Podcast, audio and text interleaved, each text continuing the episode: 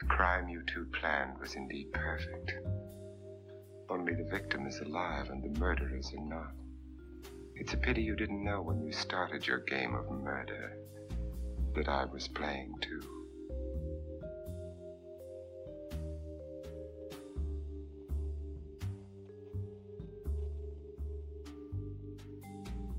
Stany Zjednoczone, rok 1939. Po tym jak wojsko III Rzeszy napada na Polskę i formalnie rozpoczyna się II wojna światowa, Stany Zjednoczone deklarują swoją neutralność. Sąd Najwyższy Stanów Zjednoczonych zakazuje organizowania strajków. Albert Einstein pisze list do prezydenta Roosevelta, co staje się zarzewiem do powstania projektu Manhattan – w 1939 roku Amerykanie zaczytują się w pierwszej powieści detektywistycznej Ramonda Chandlera i pierwszym w historii komiksie z Batmanem. W kinach królują Czarnoksiężnik z Oz oraz Przeminęło z wiatrem, filmy, które na cały świat wypromują nastoletnią Judy Garland oraz Vivien Lee.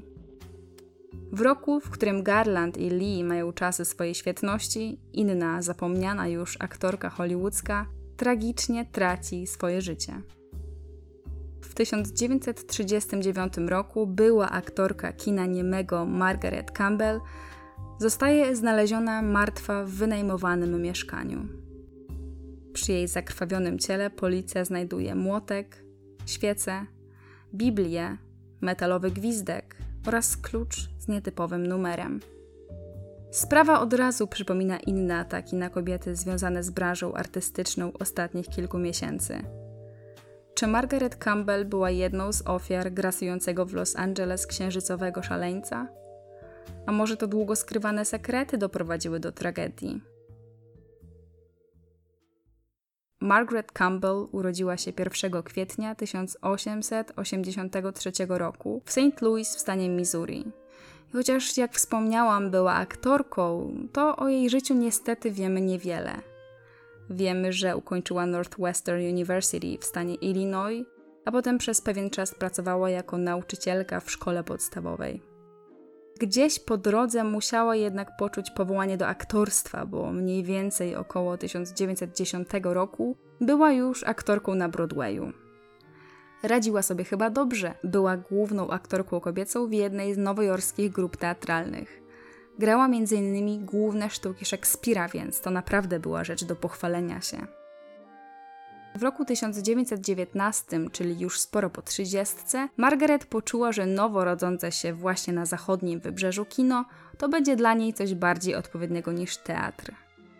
Ja tę historię tego, jak to się stało, że filmy kręcono właśnie w Kalifornii, opowiedziałam w podcaście o Tomasie Insie, więc jeśli ktoś jest zainteresowany takimi powiedzmy technicznymi szczegółami na temat branży, to odsyłam do tamtego odcinka. Bardzo uogólniając, 1919 rok to był właśnie ten moment, kiedy najwięcej artystów, i mówiąc artystów, mam na myśli reżyserów, scenarzystów, aktorów, przynosiło swoje manatki z Nowego Jorku do Los Angeles. Margaret była właśnie jedną z takich osób. Nie trudno mi też się domyśleć w pewien sposób, czego szukała w Hollywoodland i dlaczego wyprowadziła się na koniec kraju. Wielu aktorów scenicznych widziało w filmach sporą szansę dla siebie. No, można było się spodziewać, że będą z tego niezłe zarobki.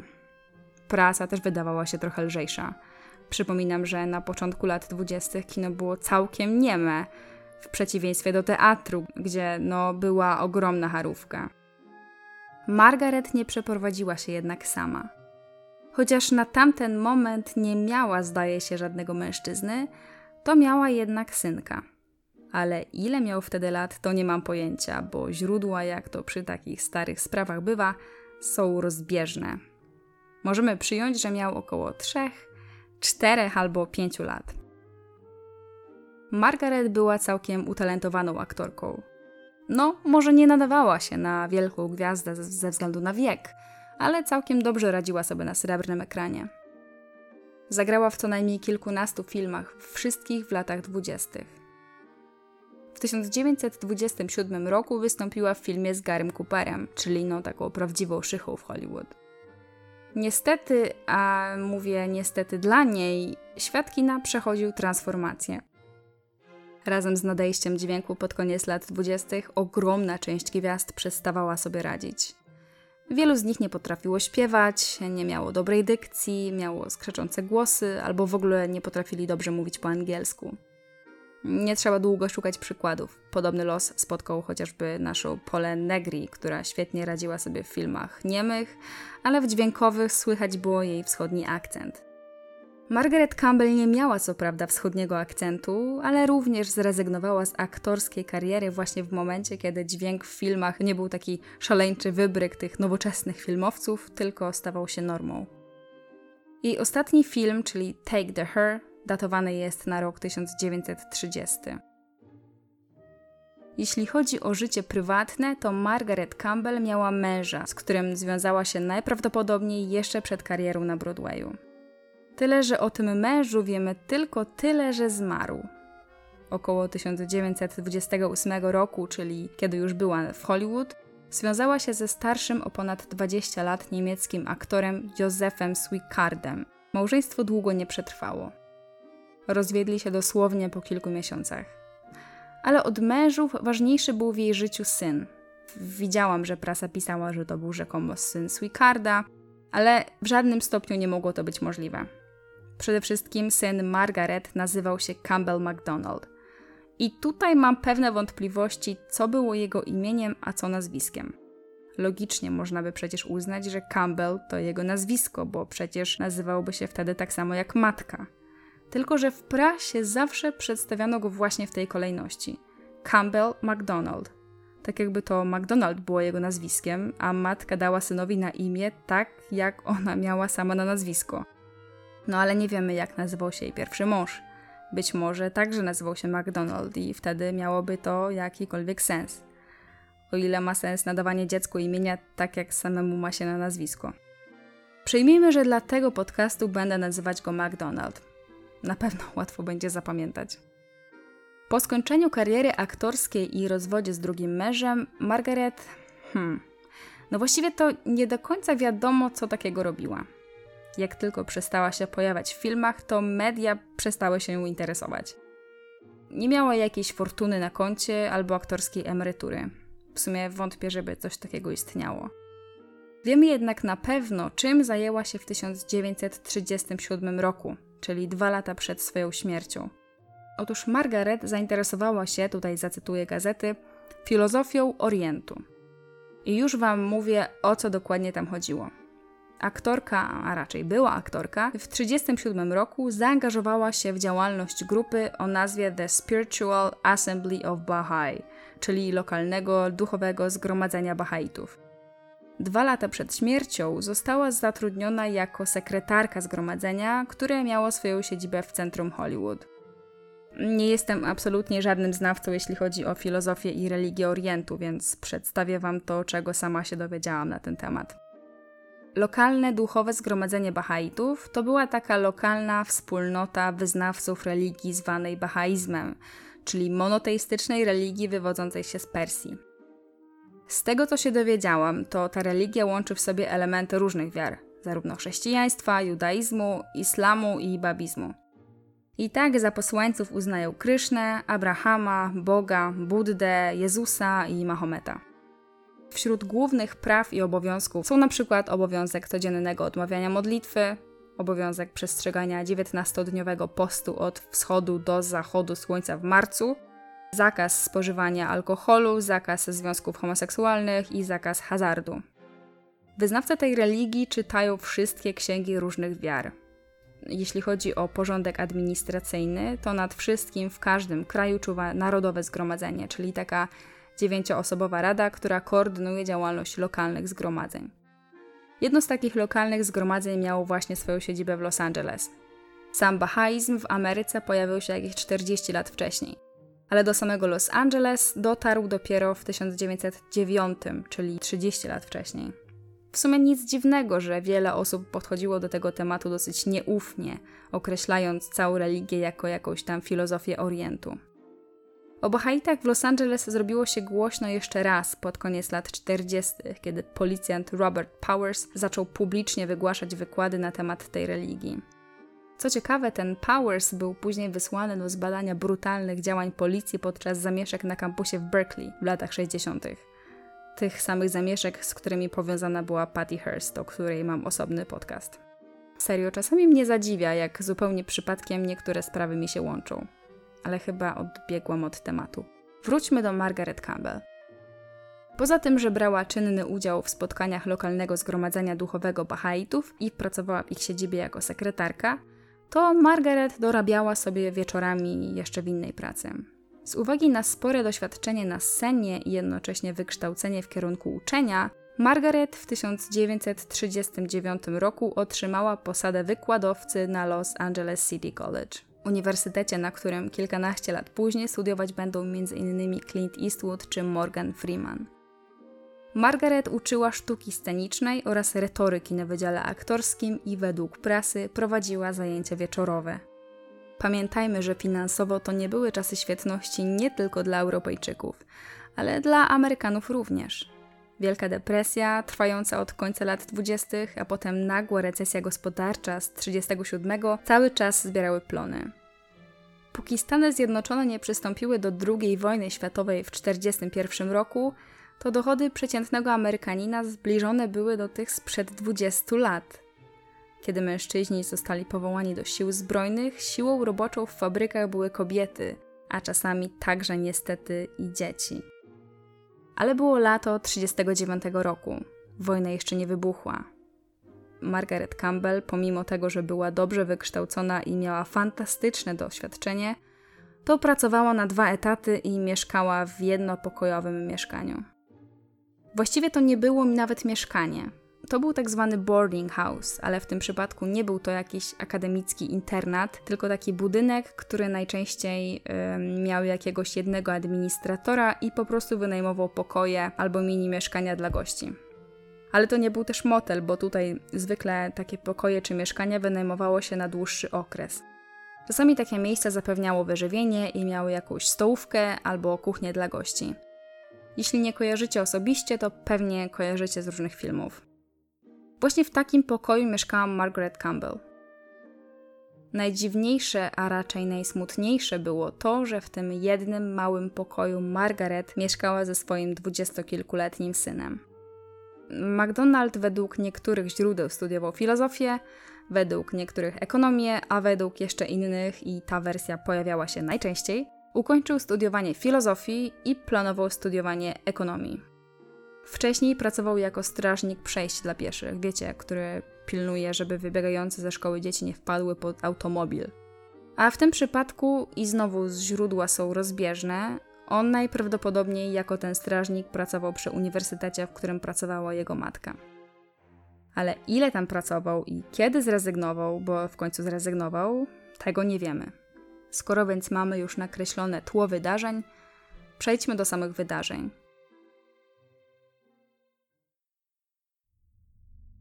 Dwudziesty piąty czerwca 1939 roku, niedziela. Margaret Campbell, jak co niedzielę wieczór, udaje się na zebranie zgromadzenia. Spotkanie odrobinę się przedłuża, do tego stopnia, że kobieta do domu wraca około pierwszej w nocy. Pod budynek podwozi ją znajomy ze zgromadzenia, niejaki R.T. Scott. Część źródeł mówi, że spotkanie wcale się nie przedłużyło, a Margaret i pan Scott wybrali się po prostu na kolację. Najważniejsze jest to, że owy R.T. Scott okazuje się być ostatnią osobą, która będzie widziała 56-letnią Margaret Campbell żywą. W środę Sadie Dupré, właścicielka pensjonatu przechodząca przez korytarz, zauważa coś niepokojącego. Przy drzwiach pokoju pod numerem 7058 zauważa wiszący klucz.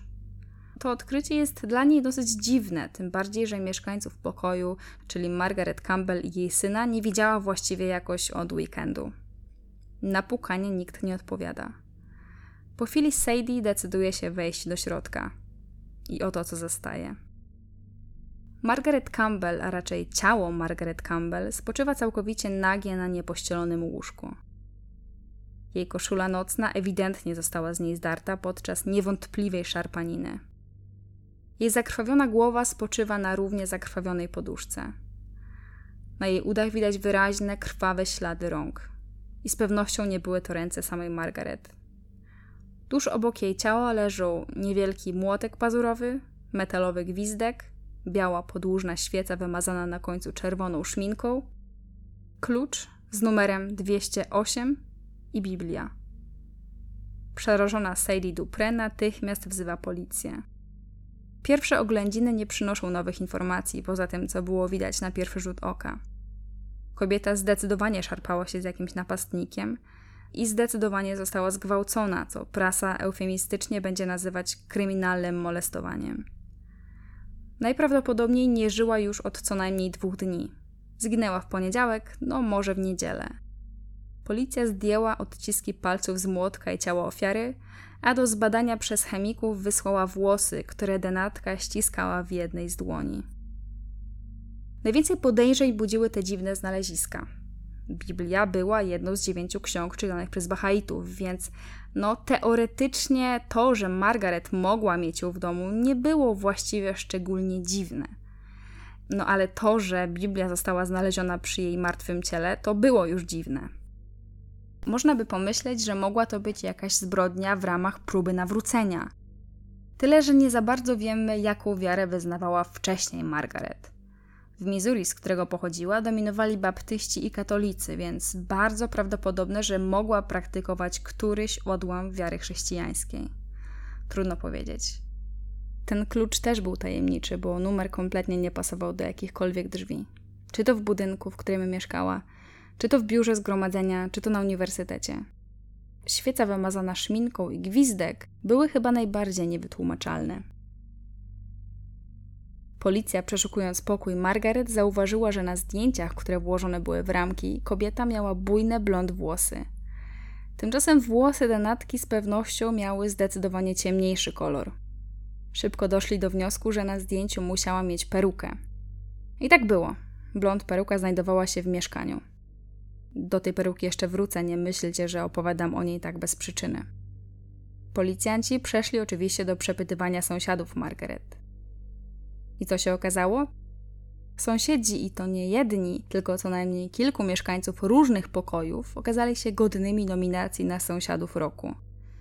Wszyscy zgodnie zeznali, że no w sumie to w poniedziałek jakoś około czwartej nad ranem słyszeli jakieś krzyki i stękanie z któregoś z mieszkań.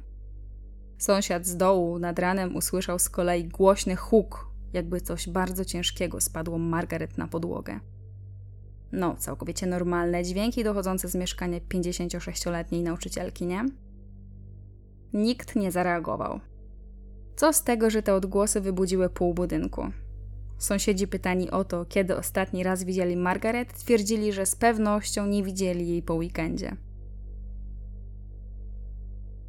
Śledczym dosyć szybko udało się ustalić, że Margaret zmarła w wyniku uderzenia młotkiem pozostawionym zaraz obok jej głowy. Mogła zostać uderzona w pozycji stojącej i upaść, a następnie zostać przeniesiona na łóżko. Stąd huk, który słyszał sąsiad. Patolog za dzień jej śmierci uznał dzień 27 czerwca, czyli poniedziałek nad ranem. No i pewnie słuchając tej historii myślicie sobie, no dobra, ale co z synem? Przecież mówiłam, że Margaret w tym małym mieszkaniu mieszkała z dwudziestokilkuletnim synem. No owszem, mieszkała. Syn rozpłynął się w powietrzu. Sąsiedzi i właścicielka domu zeznali, że ostatni raz widzieli go jakoś w sobotę. Ale ile klucz do mieszkania wisiał po zewnętrznej stronie zamku, tego już nikt nie był w stanie stwierdzić. Tego samego dnia na miejscu zjawia się oczywiście nie kto inny jak prasa. Tym razem nie będę ich potępiać, bo w sumie gdyby nie szczegółowe, nieco rozbieżne, ale szczegółowe opisy tej sprawy z prasy, to nie miałabym o czym dzisiaj opowiadać. Pojawiały się więc pierwsze doniesienia o tym, że była aktorka hollywoodzka została znaleziona zamordowana w wynajmowanym pokoju. Wszystkie gazety opublikowały też wiadomość do syna zamordowanej kobiety. O to, że jest proszony o zgłoszenie się na policję, bo być może będzie mógł pomóc policji w schwytaniu zabójcy. Pojawiły się nawet ciche głosy, że może McDonald również nie żyje, a zabójca gdzieś wyniósł ciało z miejsca zdarzenia. To, co najsilniej zwróciło uwagę prasy, było jednak nie to, że tak brutalnie zginęła była aktorka, ale że to było drugie podobne zdarzenie z tamtej okolicy. To znaczy, no tamta okolica to może lekko przesadzone określenie, bo miejsce zdarzenia, o którym zaraz opowiem, było oddalone o jakieś 10 mil, ale wciąż jednak niecodziennie zdarzają się tak podobne morderstwa w jednej części miasta. Bo właśnie tym drugim zdarzeniem było zabójstwo Roberta Burna. Robert Byrne był panem w podeszłym wieku, który zajmował się hodowlą psów. W piątek, czyli niecały tydzień przed znalezieniem ciała Margaret, ciało Roberta zostało znalezione w jego apartamencie przy Hollywood Boulevard. Jego ciało również było pozbawione ubrań, z wyjątkiem podkoszulka. On również został uderzony w głowę młotkiem, a następnie prawdopodobnie już po śmierci zgwałcony. Jego ciało również leżało na miejscu zbrodni przez kilka dni przed znalezieniem. Najstraszniejsze w tej historii jest to, że ten facet został znaleziony w pozycji półleżącej tuż obok telefonu. Tak jakby się czołgał, żeby zadzwonić po pomoc. Niestety nie zdążył. Policja nie miała żadnych tropów. Wiedzieli od sąsiadów, że od jakiegoś czasu częstym gościem jego mieszkania był jakiś młody facet, ale nikt nie doszedł do tego, kim ten facet w ogóle był i czy miał z tym coś wspólnego. Policja miała więc dwie ofiary w ciągu jednego tygodnia, które zginęły w zaskakująco zbliżony sposób. Obiema sprawami zajmował się szef Wydziału Zabójstw LAPD, Dalton Patton. To jest o tyle ważne, że jego nazwisko pojawiło się w prasy niezliczoną ilość razy. Bardzo chętnie wypowiadał się na tematy prowadzonych przez siebie spraw publicznie, więc i często gazety go cytowały. Udzielał wywiadów prawie codziennie, opowiadając nie tylko o tym, co było pewne, ale nawet o tym, jakie mają tropy i co mówią zatrzymani. Nie było czegoś takiego jak tajemnica śledztwa. Prasa na bieżąco wiedziała wszystko. Zabójca też pewnie wiedział, jak tam idą jego poszukiwania. Jeszcze tego samego dnia w popołudniowych wydaniach prasy pojawiła się kolejna wypowiedź kapitana Patona, który dokładnie opisał wszystkie przedmioty znalezione przy denatce oraz wspomniał o blond peruce, która według niego miała kluczowe znaczenie w tej sprawie. Dlaczego? Musimy się na chwilę cofnąć w czasie. Jak na miasto grzechu przystało, zabójstwo byłej aktorki i hodowcy psów to nie były jedyne morderstwa w brudnym Los Angeles 1939 roku. Otóż w tym samym roku na terenie kampusu uniwersytetu, na którym pracowała Margaret, grasował morderca nazywany w prasie Campus Killer, czyli zabójca z kampusu. Późnym wieczorem 23 lutego w parku na terenie kampusu nieznany sprawca zaatakował kobietę, która szła właśnie na przesłuchanie do Uniwersyteckiego Teatru. Kobietą była Rosjanka Ania Sosiewa, 32-letnia tancerka, studentka i uczennica Margaret. Jedynym świadkiem tego zdarzenia był jej kolega, który zobaczył Anię jakieś dwie godziny po napaści. Ania dosłownie snuła się na nogach, wynurzając za drzew. Kobieta żyła jeszcze przez kilka godzin i zdążyła opowiedzieć, co pamiętała, a nie pamiętała właściwie nic poza tym, że ktoś napadł ją i uderzył w głowę. Zmarła następnego dnia w szpitalu na wskutek silnego urazu głowy. Znaleźli się jacyś rzekomi świadkowie zdarzenia, którzy wspominali, że na kampusie widzieli tego wieczoru człowieka w, wiem, że to zabrzmi absurdalnie, w blond peruce. To były niby tylko takie plotki, ale kiedy kapitan Patton powiedział prasie o tym, że blond peruka jest istotnym dowodem w sprawie śmierci Margaret Campbell, no to ludzie zaczęli łączyć kropki. Narzędziem zbrodni okazała się być gruba deska, coś jak kawałek drewnianej belki albo część bardzo solidnej ławki. Ania nie została okradziona, nie została też zgwałcona. Sprawca po prostu uderzył kobietę w tył głowy i uciekł z miejsca zdarzenia. Niedaleko miejsca zbrodni znaleziono skórzaną rękawiczkę, którą sprawca najpewniej zgubił w czasie ucieczki. Rękawiczka wymazana była czerwoną szminką. Kolejna kropka do połączenia. Policja nigdy nie ujęła sprawcy. Miesiąc później, w bardzo podobnych okolicznościach, zaatakowana została Delia Bogart. 17-letnia aktorka, która na swoim koncie miała m.in. rolę w filmie z, z Mickiem Rooneyem. Gdyby ktoś nie wiedział, kim był Mickey Rooney, to był takim Macalejem Kalkinem pierwszej połowy ubiegłego wieku. Takim najsłynniejszym dziecięcym, a w sumie potem też nastoletnim aktorem. Dilia Bogart wracała krótko po północy z kina, kiedy na ulicy została zaatakowana przez nieznanego sprawcę, który uderzył ją w tył głowy. Zdarzenie miało miejsce dwie mile od kampusu uniwersytetu. W dodatku cały czas to była ta sama ulica. Jedna z mieszkanek pobliskich domów usłyszała nagły krzyk, więc jako jedyna normalna sąsiadka z tej historii zadzwoniła na policję. Patrol policji przeszedł się po ulicy i tym sposobem na jednym z trawników znaleźli oszołomioną i półprzytomną Dilię Bogart. Dziewczyna była w stanie zeznać tylko, że z zaskoczenia została uderzona w głowę czymś twardym. Kobieta, która wezwała policję, zeznała, że po tym, jak usłyszała krzyk, wyjrzała przez okno i zobaczyła uciekającego mężczyznę. Miał średnią budowę ciała, ciemne włosy i był ubrany w długi płaszcz i szary kapelusz. Opis, y, poza tą blond peruką, pasował idealnie do opisu mordercy Ani Sosiewy. Po chwili tuż obok jej domu bardzo szybko przejechał samochód. Zupełnie jakby ktoś uciekał z miejsca zdarzenia. Ale to nie koniec zbieżności. Niecałe 100 metrów od miejsca, w którym znaleziono Dilię, policja znalazła też jej torebkę. Ze środka zginęło zaledwie kilkadziesiąt dolarów. Po przebadaniu torebki okazało się, że sprawca, podobnie jak zabójca Sosiewy, miał na sobie rękawiczki. Znaleziono też narzędzie zbrodni drewniany kij baseballowy. Sprawcy nigdy nie odnaleziono. To znaczy, no, do tamtej pory. Prasa, a najwyraźniej i policja, bo każdą z tych spraw kierował kapitan Patton, łączyły zabójstwo Ani Sosiewy z napadem na Dilię Bogart. Łączyli też zabójstwo Ani Sosiewy z zabójstwem Margaret Campbell. Ale nie tylko ta peruka łączyła te dwie ostatnie sprawy ze sobą. Pamiętacie klucz, który znaleziono przy ciele Margaret? Klucz miał numer 208. Ten sam numer co mieszkanie, które wynajmowała Ania Sosiewa. Co więcej, wszystkie trzy kobiety łączył sposób ataku. Każda z nich została uderzona w głowę. Wszystkie były powiązane z Wydziałem Aktorstwa na Los Angeles City College. Margaret tam uczyła, Ania się tam uczyła, a Dilia Bogart jako aktorka często grała w uczelnianych sztukach. Wszystkie zostały zaatakowane w nocy podczas pełni księżyca.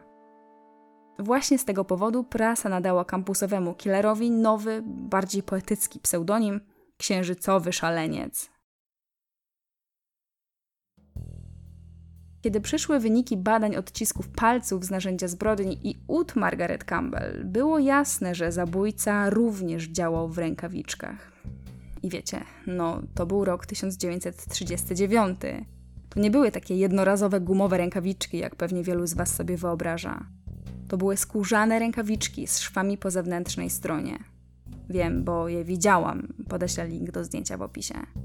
Domyślam się, że policja jakoś była w stanie przyjąć za prawdopodobne, że we wszystkich trzech przypadkach mogły, nie musiały, ale mogły to być te same rękawiczki.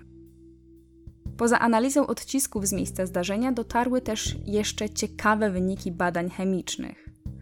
Pamiętacie, jak wspomniałam o tym, że w dłoni zmarłej Margaret były kosmyki włosów?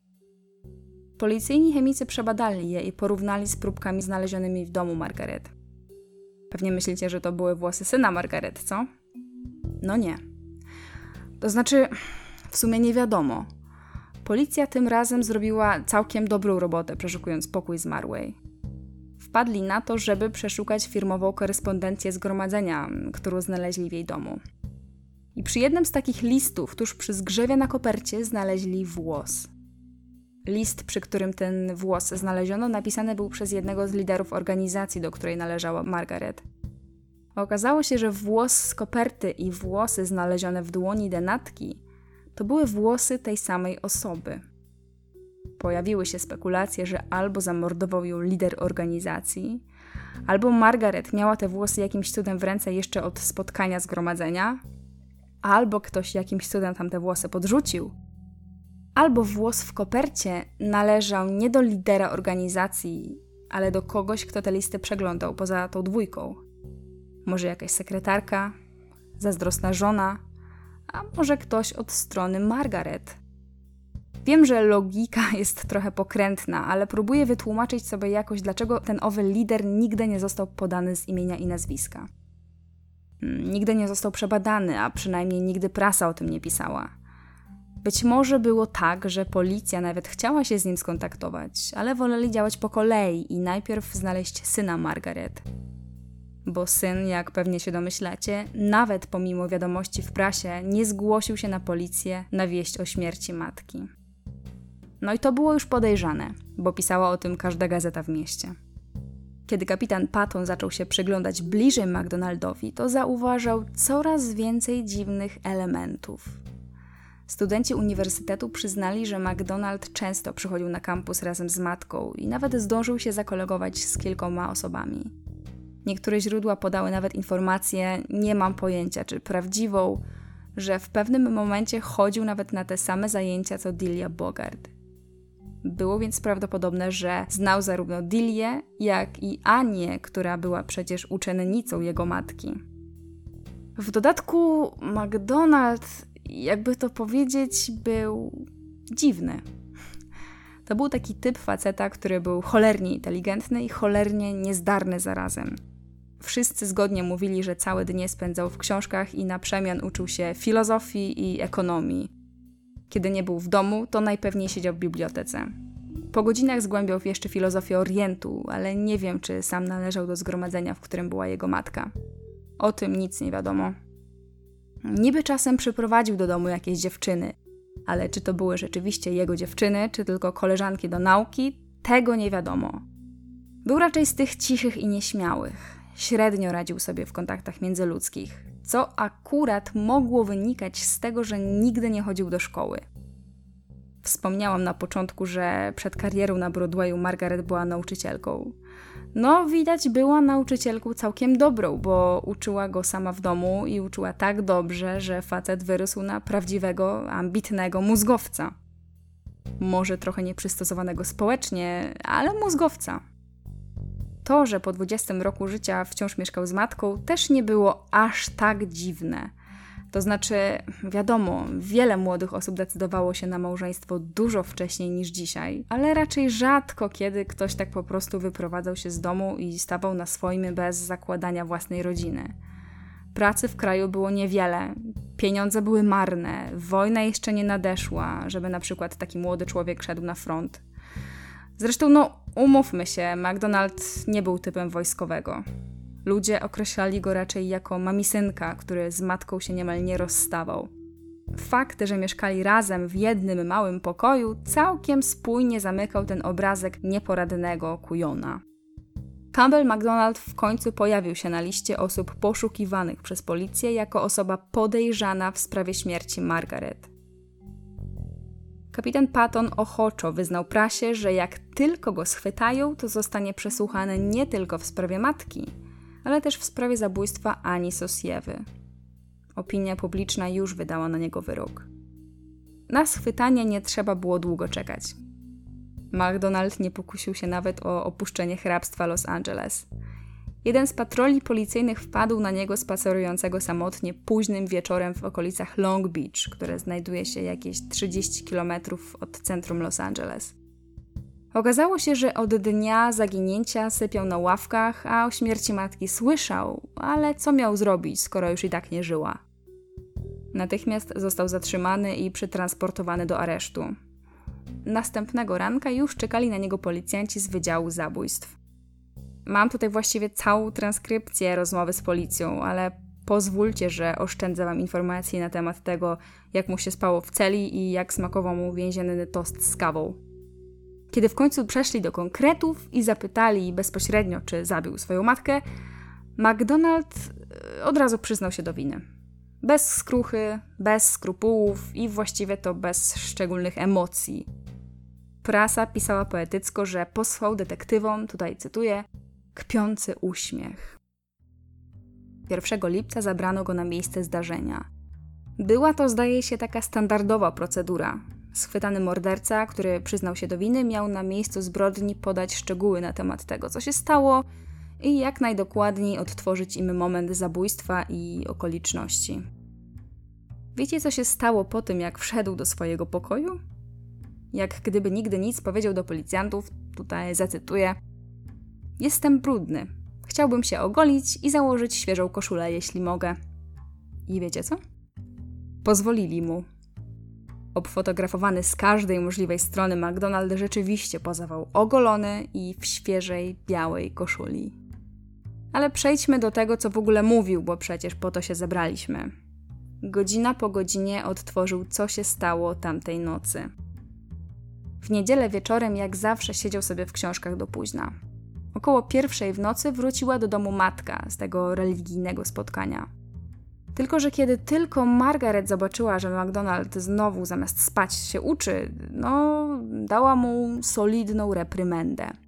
Podobno straszyła go, że jak będzie tyle siedział w książkach, to dostanie kolejnego załamania nerwowego. Jedno załamanie miał podobno rok wcześniej, ale co to było dokładnie i co mu było, tego nie wiem.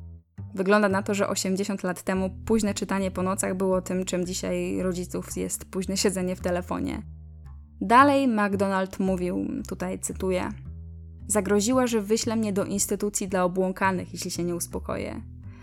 Powiedziała mi, że to jest nie fair i chyba zaczęliśmy się kłócić. Po chwili przestaliśmy, a ja usiłowałem zasnąć, ale nie mogłem. Chyba znowu zaczęliśmy się kłócić, a potem. Potem wydawało mi się, że we śnie uderzam matkę młotkiem w głowę. Nie pamiętam, żebym się kiedykolwiek budził. To wszystko wydawało się być snem. Nagle, nie wiadomo kiedy, zdałem sobie sprawę, że oto stoję nad ciałem mojej matki. Moje ręce całe się kleiły, więc poszedłem je umyć. Przebrałem się z piżamy i po prostu opuściłem mieszkanie. Poczułem ulgę, ale wiedziałem, że muszę się gdzieś schować. Po wyjściu z mieszkania McDonald szedł pieszo ulicą Hollywood Boulevard. Tutaj ciekawostka, to była dokładnie ta sama ulica, przy której zamordowano tego hodowcę psów kilka dni wcześniej. Powiedział, że kiedy opuszczał mieszkanie, na dworze było już niemal całkiem jasno. W czasie tej porannej wędrówki mijał biegnącego nagiego mężczyznę, który na chwilę zatrzymał się i nazwał go głupkiem. Wiem, że to brzmi jak kolejna senna wizja chorego psychicznie człowieka, tylko że to była prawda. Rzeczywiście, tamtego poranka policja zaraportowała szalonego mężczyznę biegającego po okolicy w stroju Adama. Następnie McDonald wsiadł do tramwaju i pojechał do centrum miasta, a potem wziął taksówkę do Long Beach. Przed wyjściem z domu zdążył jeszcze ukraść z portfela matki 10 dolarów, co na dzisiejsze daje jakieś prawie 200 dolarów, więc można było szaleć. Ale McDonald nie szalał. Nie miał planu co dalej. Dopiero w Long Beach dotarło do mnie, że to ja zabiłem matkę. Nie wiem dlaczego to zrobiłem. To był cytat. Nie wiedział też skąd przy jej ciele wzięła się Biblia, klucze, metalowy gwizdek i cała reszta akcesoriów. Przyznał tylko, że rzeczywiście gwizdek należał do niego i pochodził z czasów, kiedy pracował jako strażnik. Zapytany o relacje z matką, zaczął się uśmiechać w iście szaleńczy sposób. Wyznał, że w całym swoim życiu chodził do szkoły łącznie przez jakieś trzy tygodnie. Powiedział, że matka dała mu edukację domową, ale wyraźnie się tego wstydził. Uraz biodra spowodował, że kiedy byłem małym chłopcem, nie mogłem bawić się z innymi dziećmi, więc nie dogadywałem się dobrze z rówieśnikami. Byłem nieszczęśliwy w szkole, a matka od zawsze traktowała mnie jak kogoś bardzo kruchego. Nie przeszło jej nawet, kiedy syn skończył 20 rok życia. Światu ukazał się szokujący obraz bardzo toksycznej relacji wiecznie zatroskanej matki z dorosłym synem, który w dodatku mógł mieć problemy psychiczne. Na koniec McDonald odtworzył jeszcze przed policjantami i psychiatrą cenę samego zabójstwa. Powiedział, że nie zapalał światła, bo za oknem było wystarczająco jasno, bo wtedy księżyc był w pełni. Detektyw podał mu narzędzie zbrodni. McDonald wziął młotek lewą ręką, przyznając, że jest leworęczny. Nie pamiętam, żeby krzyczała, przyznaję. Najpierw uderzyłem ją w głowę, a potem w inne części ciała. Nie mam pojęcia, czy policja pytała o ten jeden istotny szczegół, czyli to, dlaczego Margaret po śmierci została zgwałcona. Nie wiem, czy ten temat w ogóle był poruszany. Prasa w każdym razie tego nie podała. Pamiętajmy, że to były trochę, a raczej bardzo inne czasy niż dziś. Niektóre szczegóły spraw były dla społeczeństwa po prostu moralnie zbyt drastyczne. Tylko, że skoro dowody wskazywały na to, że mordercą był McDonald i skoro McDonald sam się do tego przyznał, to myślę, że można wysnuć wniosek, że owe kryminalne molestowanie również było sprawką jej własnego syna. Nonszalancki, ale niezarozumiały młody MacDonald pokazał mały ślad emocji jedynie wtedy, kiedy stał obok łóżka matki i odtwarzał moment, w którym rozmiażdżył jej czaszkę, uderzając w nią pięć albo sześć razy.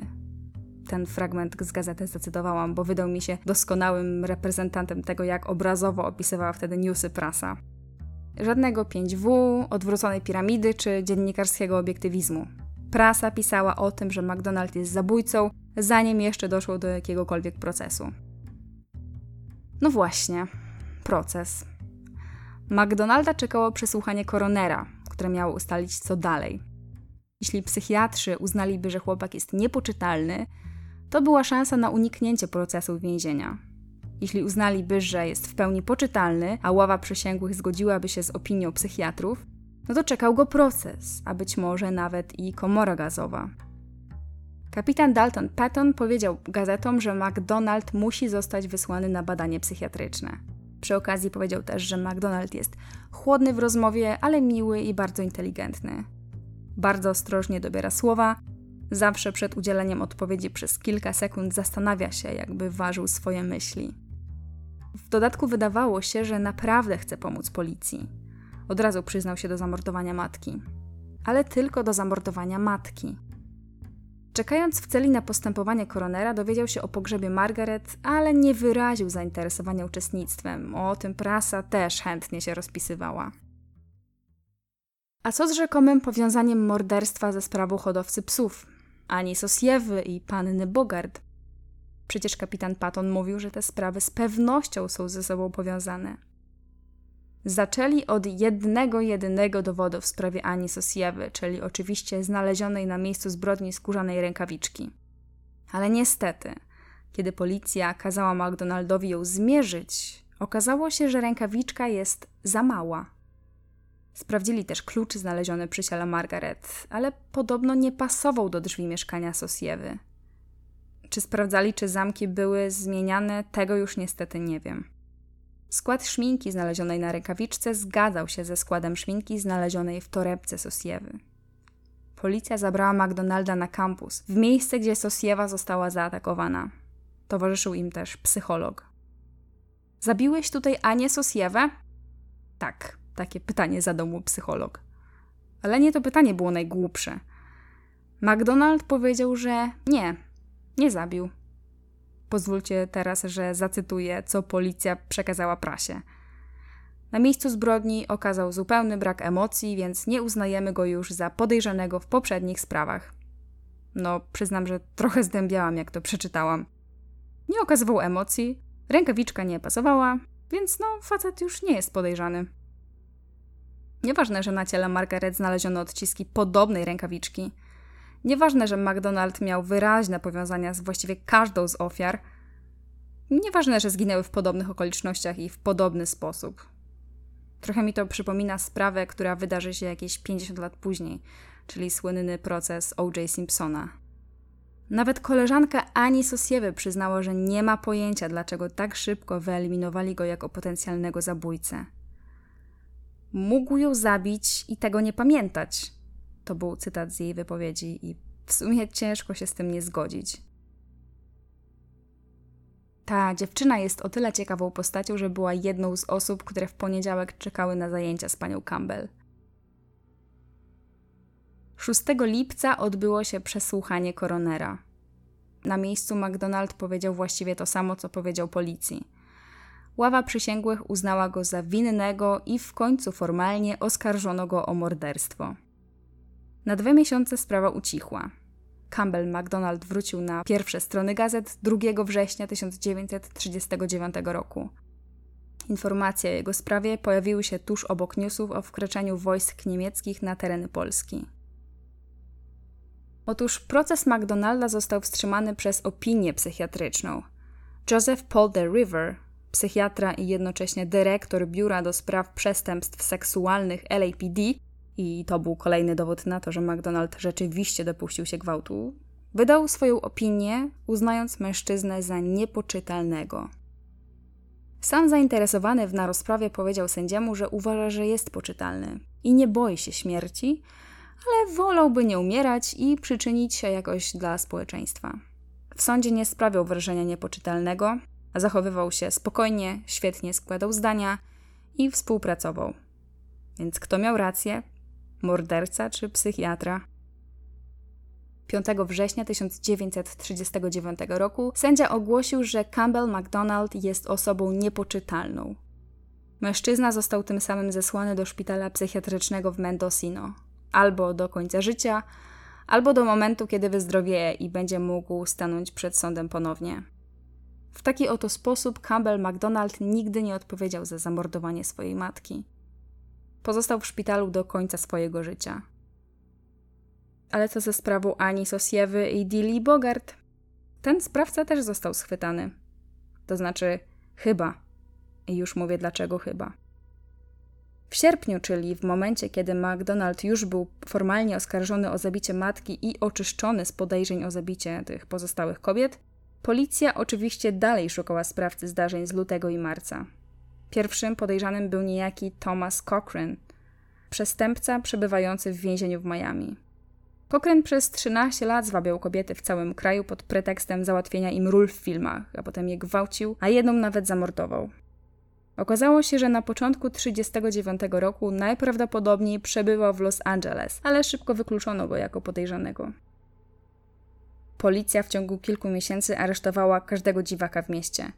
Przesłuchiwali włamywaczy, kryminalistów, ulicznych pijaczków, podglądaczy, a nawet oszustów podatkowych, których znały ofiary. Zatrzymali nawet Afroamerykanina, który chwalił się, że jest czarnym magnesem i zmusza kobiety do uległości.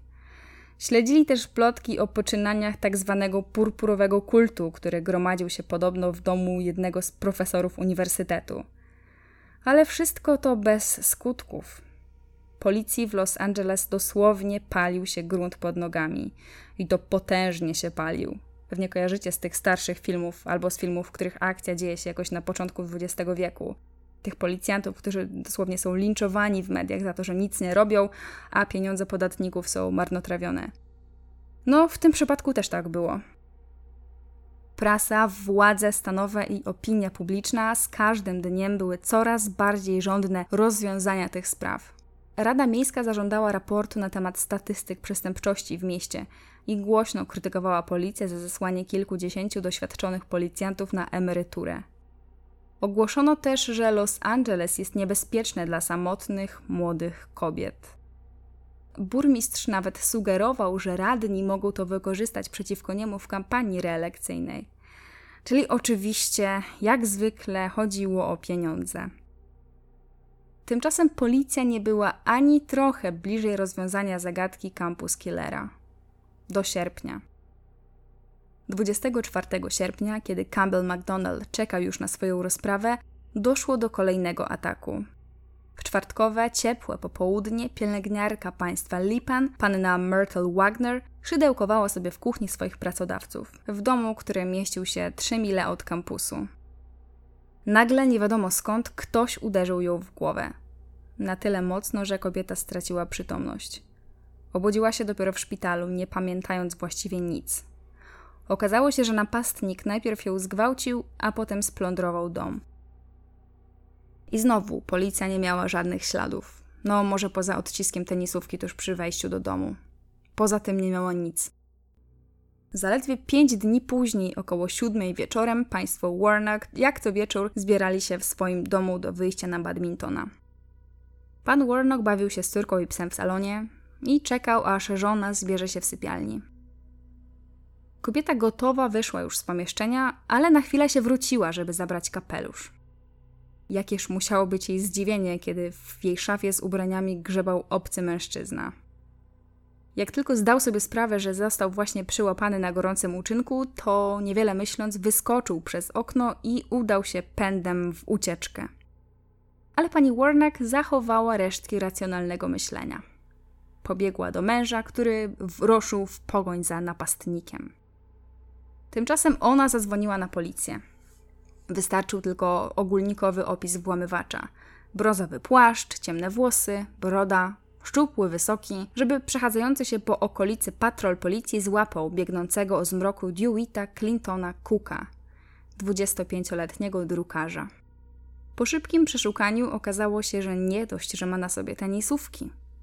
To jeszcze o zgrozo w kieszeni płaszcza ma parę rękawiczek. No, niespotykana rzecz jak na włamywacza, co? W niedaleko zaparkowanym samochodzie Kuka policja znalazła śrubokręt, scyzoryk i wielką drewnianą belkę. Mężczyzna nie przyznał się do swojego miejsca zamieszkania, ale przyznał, że ma żonę. Zarówno on, jego żona, jak i jego matka, które z nimi mieszkały, wszyscy zostali zatrzymani. Kim był Dewitt Cook?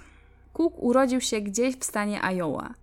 Nigdy nie ukończył szkoły średniej, zamiast tego odsiedział rok w poprawczaku za drobne przestępstwa.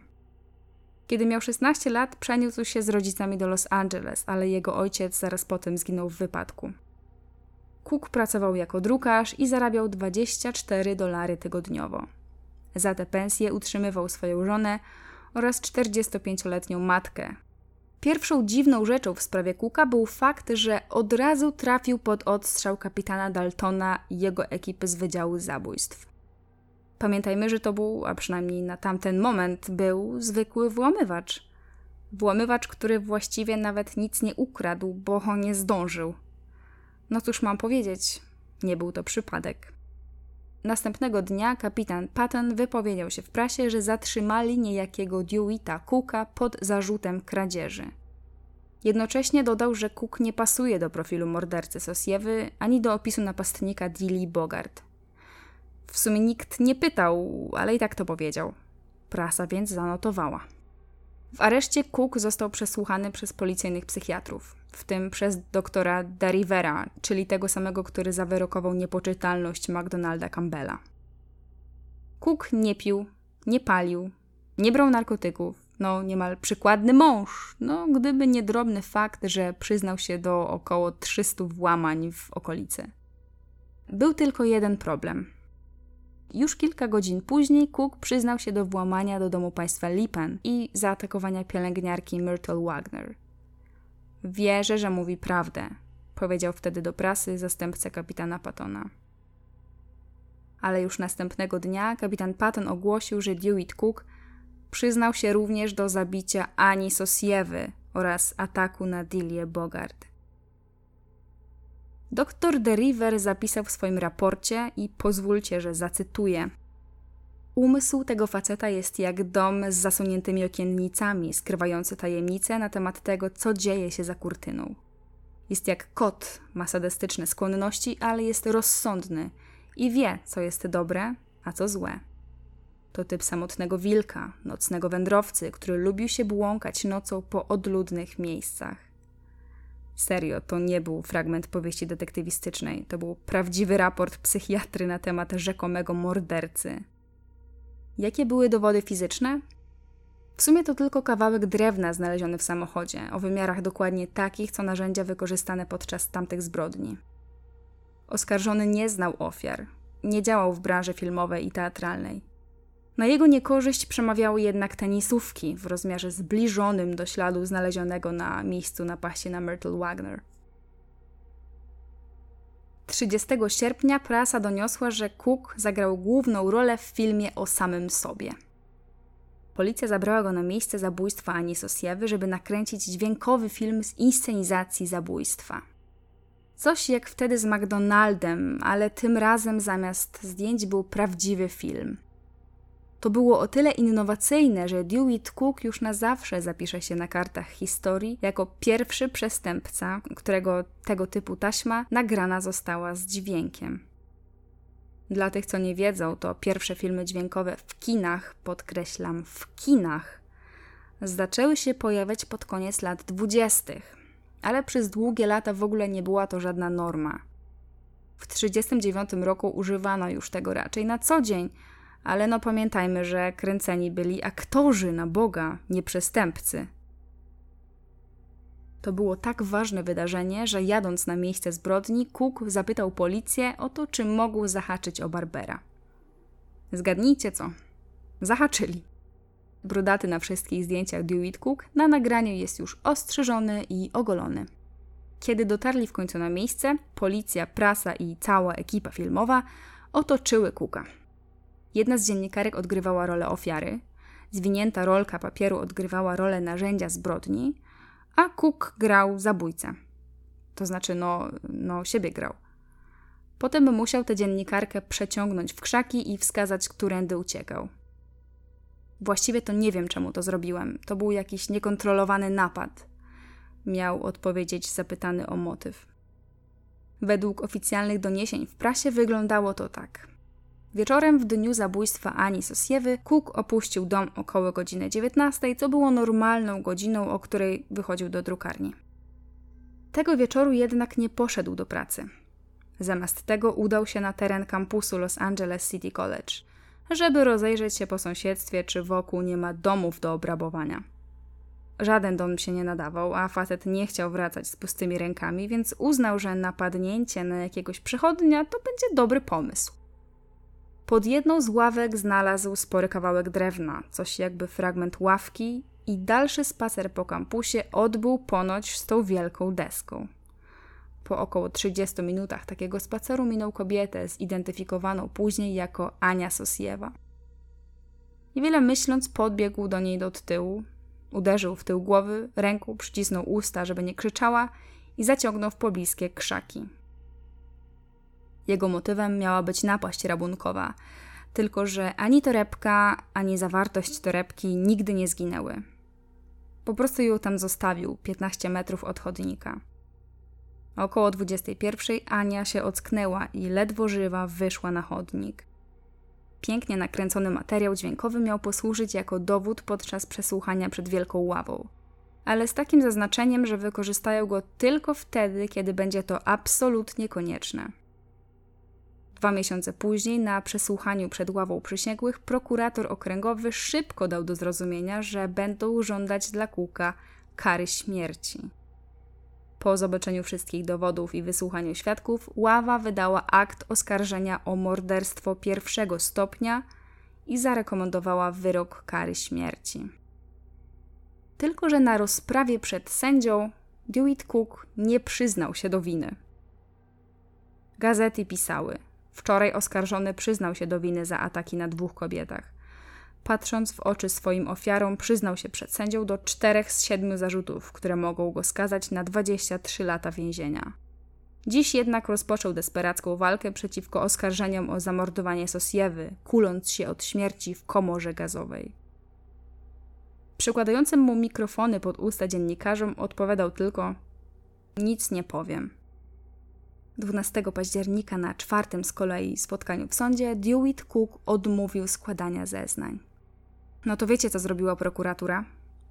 Oczywiście zrobiła na sali sądowej seans filmowy. Dwunastu ławników i sędzia mogli obejrzeć sobie, z dźwiękiem oczywiście, jak Dewitt Cook demonstruje na dziennikarce krok po kroku, jak zabił Sosiewę.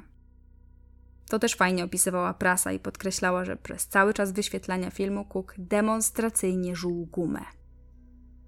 Przeczytano też transkrypt zeznań Cooka, w których przyznał się do winy. Kapitan Patton zeznał, że w noc napadu na Anię Sosiewę wrócił samotnie na miejsce zbrodni i przeprowadził samodzielne badanie. Tam podobno znalazł narzędzie zbrodni, czyli owy kawałek deski z włosami Sosiewy i rękawiczkę napastnika wymazaną czerwoną szminką, również zidentyfikowaną jako szminkę Sosiewy. Co więcej, powiedział też, że podczas pierwszego przesłuchania oskarżony Dewitt Cook rozpoznał znalezioną rękawiczkę jako własną rękawiczkę. Nie chcę tutaj zabrzmieć, jakbym broniła mordercy, absolutnie nie o to mi chodzi. Ale tutaj nie zgadza mi się strasznie dużo rzeczy. Po pierwsze, policja wcześniej mówiła, że w samochodzie Kuka znaleziono deskę. I to właśnie ta deska zapoczątkowała całą tą lawinę z Wydziałem Zabójstw, psychiatrą, przyznaniem się do winy, ale to nie mogła być przecież ta sama deska, którą zabił Sosiewę, bo przecież kapitan Patton znalazł ją podobno na miejscu zbrodni. Narzędzie, którym zaatakowano Dilię Bogart, też znaleziono na miejscu. No chyba, że Cook miał swój ulubiony rodzaj desek do atakowania ludzi. Drugą dziwną rzeczą jest ta rękawiczka. Pamiętacie, że podczas zatrzymania Cook miał w kieszeni płaszcza parę rękawiczek? Podobno na jednej z nich znaleziono ślady szminki, które pasowały do szminki Sosiewy. No ale znowu, dlaczego w takim razie Cook miał w płaszczu dwie rękawiczki, a nie jedną? Dokupił sobie drugą taką samą, żeby było do pary i chodził sobie tak na włamy z rękawiczką wymazaną szminką swojej ofiary. Nie wiem, jakoś mi się to nie trzyma kupy. Już dwa dni później oskarżony o morderstwo pierwszego stopnia Dewitt Cook został uznany za winnego zamordowania Ani Sosiewy i otrzymał karę śmierci w komorze gazowej. Za te wcześniejsze przestępstwa dostał też dodatkowy maksymalny wyrok 23 lat więzienia. Dopiero 6 stycznia 1941 roku Dewitt Cook powrócił na chwilę do rubryk gazet. Cook próbował odwołać się od wyroku. Zmieniłem zdanie. Nadal jestem młody. Życie to życie, nieważne czy spędzę je całe w więzieniu czy na wolności. Przyznałem się do zabójstwa, ale nie jestem zabójcą. Na pewno istnieje jakaś alternatywna kara. Głównym argumentem apelacji było to, że ława przysięgłych uznała jego czyny za morderstwo pierwszego, a nie drugiego stopnia, a to jest zasadnicza różnica. Przede wszystkim w karze. Morderstwo pierwszego stopnia zakłada działanie z premedytacją, uprzedzone wcześniejszym planowaniem zbrodni. Morderstwo drugiego stopnia jest często czynem spontanicznym, kiedy sprawca działa pod wpływem chwili, jest sprowokowany, ale też na przykład nie zna ofiary, a samą zbrodnię popełnia przypadkowo znalezionym przedmiotem. Często też planuje popełnić zupełnie inne przestępstwo, a do zabójstwa dochodzi w jego trakcie. Tak też było w przypadku Kuka. On nie planował morderstwa, nie znał ofiary, nie bywał w tamtej okolicy, na kampus przyszedł nieuzbrojony. Wiecie, co według akt przede wszystkim przemówiło na niekorzyść Kuka? Nie, nie to, że do zabicia Ani Sosjewy wykorzystał narzędzie, które z założenia użyte w taki sposób miało doprowadzić do śmierci. Na jego niekorzyść przemawiało to, że nie okradł ani nie zgwałcił Sosjewy. Wtedy sąd mógłby uznać, że jego celem było inne przestępstwo, a do morderstwa doszło na jego skutek. Ania Sosjewa nie została ani okradziona, ani zgwałcona.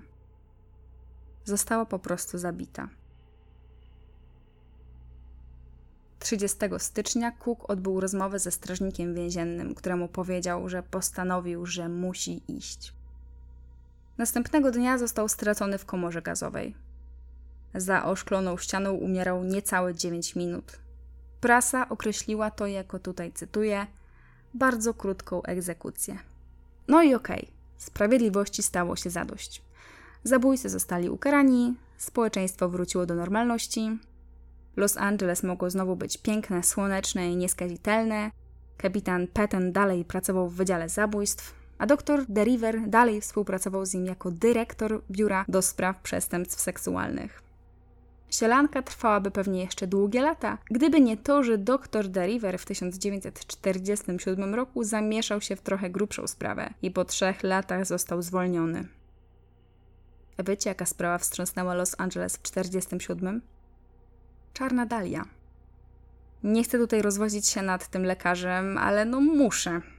Pozwólcie, że Wam przedstawię kilka interesujących faktów na jego temat, które znalazłam w artykule Dziwny przypadek doktora Derivera. Po przeczytaniu tego artykułu trochę zaczęłam się zastanawiać, czy na pewno to była osoba w pełni godna zaufania, czy na pewno miał kompetencje, żeby jednoznacznie i tak szybko określić, że Campbell McDonald nie jest winny zabójstwa ani Sosiewy oraz że Dewitt Cook z pewnością jest winny? Joseph Paul de River ukończył studia medyczne w 1916 roku i już w czasie studiów pracował w klinice psychiatrycznej. W czasie I wojny światowej służył w marynarce wojennej i zajmował się zdrowiem psychicznym pilotów. Po wojnie pracował w różnych szpitalach na terenie całego kraju, aż w końcu przeniósł się do Los Angeles, a tam rozpoczął współpracę z LAPD.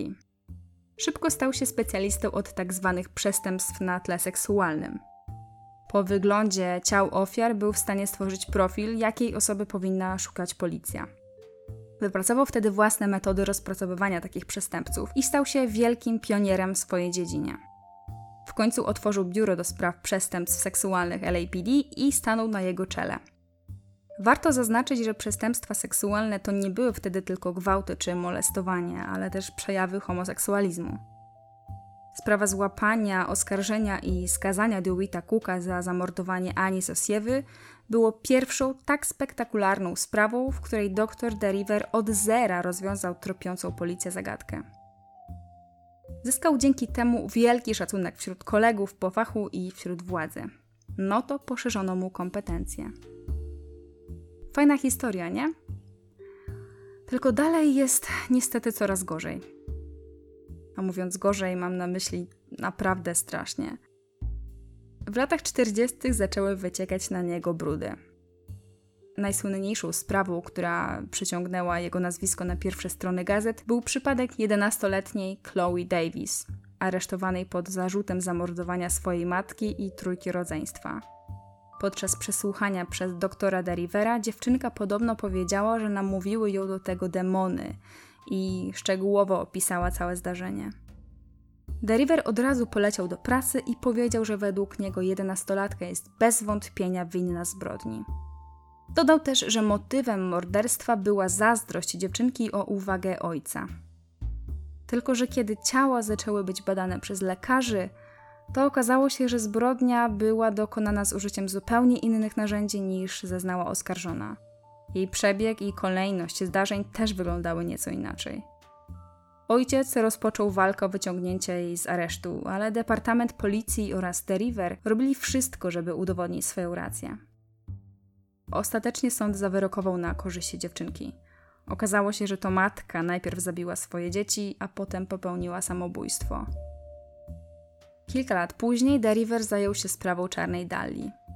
A mówiąc zajął, mam na myśli, że miał absolutny wgląd we wszystkie dowody, wszystkie dokumenty, wszystkie zdjęcia, wszystkie informacje, no wszystko. I to właśnie do Derivera pewnego razu napisał mężczyzna o nazwisku Jack Sands, który podał się za pisarza i zaproponował swoją pomoc. Tylko, że Deriver zauważył, że Sands wykazuje nad wyraz dziwne zainteresowanie sprawą czarnej Dali. Podstępem zwabił go do Los Angeles, opłacił mu lot i kusił promocją w wydaniu książki. Kiedy Sands dotarł na miejsce, to Deriver, niby jako taki przyjaciel, zaczął długie przesłuchania. No i wtedy wykrył, że Sands to w ogóle nie jest jego prawdziwe nazwisko.